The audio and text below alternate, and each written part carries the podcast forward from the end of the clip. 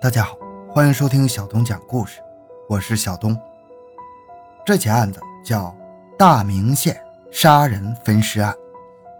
一九九九年十二月五日十二点四十分，大名县公安局四名神色严峻的民警将手铐脚镣加身的四个青年人押进县看守所。望着他们稚气未脱的脸庞，实在令人难以想象。他们在杀死一名六十多岁的老人之后，又将其尸体拉到百公里以外的河北省与河南省交界的马甲河畔，狠毒地用汽油焚尸灭迹。而这一切只源于图财害命。此时，这三男一女追悔莫及，哭得涕泪纵横，同时他们也一直在纳闷：那些警察怎么能在短短的二十几天里就侦破了？这起案件呢？回到现场，寻找真相。小东讲故事系列专辑由喜马拉雅独家播出。一九九九年十一月四日十六点三十分，大名县公安局刑警大队建念头派出所所长王书波报案称。在念头乡朱村西面的马家河西堤上，发现了一具被焚的男性尸体。瞬间，刺耳的警笛骤然响起，刑警大队副大队长夏晓光、朱继章等率十五名刑侦和技术人员旋即赶赴现场。随后，大名县公安局局长丁喜良率民警奔赴现场指挥破案。刑警三中队念头派出所、树管派出所。三十余名民警相继到达现场。经现场勘查，死者年龄约在六十岁左右，尸长一米六二，头面部被烧焦，头部颈部有多处锐钝器伤，颅骨凹陷粉碎性骨折，系因严重颅脑损伤而死亡。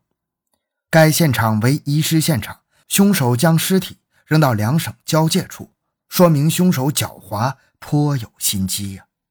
死者头部、面部、颈部多处受伤，又被浇上汽油焚尸，表明凶手极为凶残狠毒。公安民警发现，在通往树管镇南树管村的土路上有血迹，顺血迹向北约一公里的麦地内有汽车掉头的痕迹，并滴有大量的血迹，以此判断此车为运尸工具。幺幺四杀人焚尸案专案组。当即成立，他们制定了侦破方案，一路由技术中队中队长黄建民带侦缉人员继续勘察现场，发协查通报，查找尸源；一路由刑警大队副大队长朱继章带民警对现场周围的朱村、华庄等十几个村及河南省富坎一带的村庄进行调查访问，查找尸源；一路。由刑警大队常务副大队长夏晓光带领十几名民警对树管镇南树管村进行排查。为了查明运尸车辆，专案组及时请教邯郸市车辆管理专家，对车轮距进行了测量分析，认定运尸工具为拉达牌轿车。根据现场勘查结果，专案组决定对树管镇四街作为侦查范围。由于运尸车停留的地点距离南树管村只有五百米。必有知情人，应以该村为调查重点。从尸检情况看，死者在十一月三日晚餐后一到两个小时被害，可推断作案时间为三日晚上十九点到二十一点之间。在短短的三天时间里，三十余名民警走访群众四千余人，正义之举引起了百姓关注，有关情况不断的反馈到专案组。三日晚，南树管村有人听到汽车响声，还听到推车的声音。有一个小学生在次日早晨去本村学校途中，发现有一辆灰白色两头平的轿车在周秋季家门口停着。专案组民警在南树管村调查时，唯独没有见到周秋季家的人，其家房门紧闭。此情况引起了民警的高度警觉。八日晚，刑警来到周家。发现周秋季夫妇精神反常，有诸多可疑之处。周家电话线没有接，民警以打电话为名，要求周秋季接上线头。发现周秋季双手发颤，几次没有接上。周秋季的妻子付玉莲切菜的时候，手中的菜刀几次掉在地上。明明手电筒在付玉莲面前，付玉莲几次找手电筒，硬是看不见、摸不着。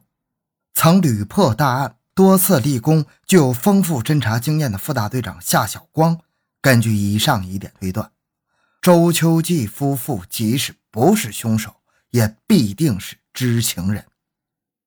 周秋季，男，五十三岁。党员现在在念头乡政府工作，他有两个儿子，一个女儿，都在邯郸工作。莫不是周家的孩子因为情仇财害命杀了人？局长丁启良等四个人经过研究，决定去邯郸调查。没有来得及和家属说一声，他们四个人就匆匆出发了。经查，周秋季之女周从军，二十三岁。初中毕业，一九九四年到邯郸市国棉四厂上班后下岗。一九九九年七月一日，在邯郸火车站前开一家快餐店，结交人员复杂，昼夜行踪不定。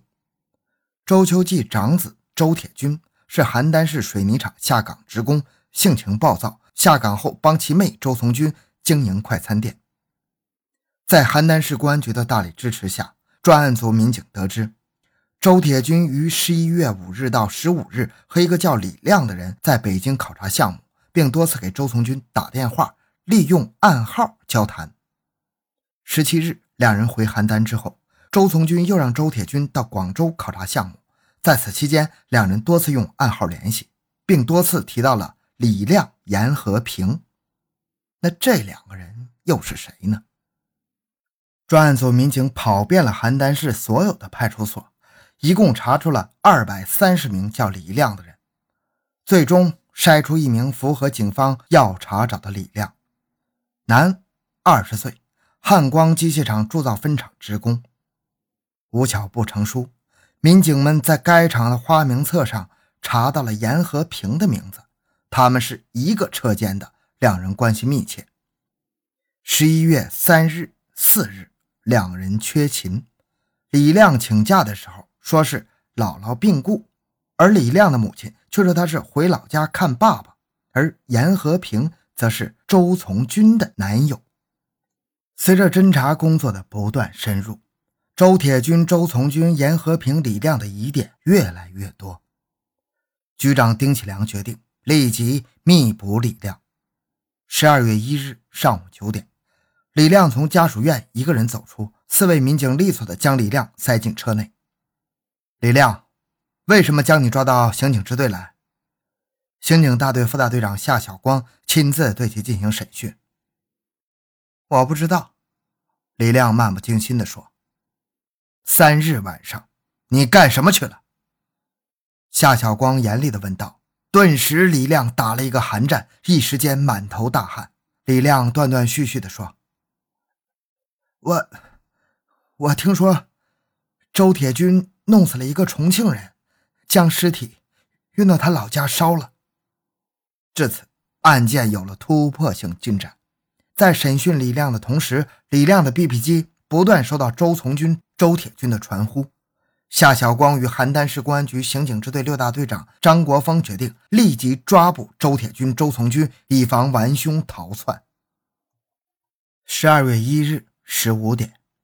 邯郸市公安局、大名县公安局刑警快速出击，一举将周从军、严和平、周铁军抓获。经一昼夜突审，周铁军、李亮、严和平初步交代了杀人分尸的过程。十二月一日晚，局长丁喜良、刑警大队副大队长周继章率民警将参与焚尸的周秋季、宋庆军，也就是周从军之表兄抓获。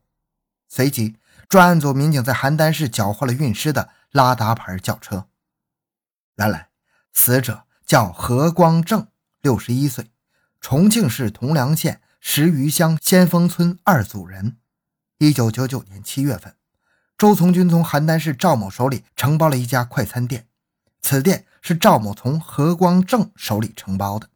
三方商定，周从军将十一万元的承包费分期交给何光正，但是因为快餐店经济效益不好。周从军与何光正协商承包费用，由十一万降为七万元。何光正多次找周从军催要承包费，周从军便产生了杀死何光正的恶念。竟与周铁军、严和平、李亮密谋之后，十一月三日下午，周从军从一个熟人那里借来了一辆拉达牌轿车。当晚，他们四个人以让何光正找股东商议债务为名，将其骗上车，由严和平驾车从邯郸开往大名。途中，周铁军持锤子猛击何光正的头部，李亮用刀捅何光正的颈部，将何光正杀死。然后，他们将尸体拉到周铁军的老家。他们四人与周秋季密谋之后，由周铁军、周秋季、宋庆军用自行车把尸体推到村西南马家河西堤处，浇上汽油焚尸。天网恢恢，疏而不漏。几名犯罪嫌疑人在生意受到挫折时不思进取，走上了杀人焚尸的不归路。等待他们的是法律的严惩。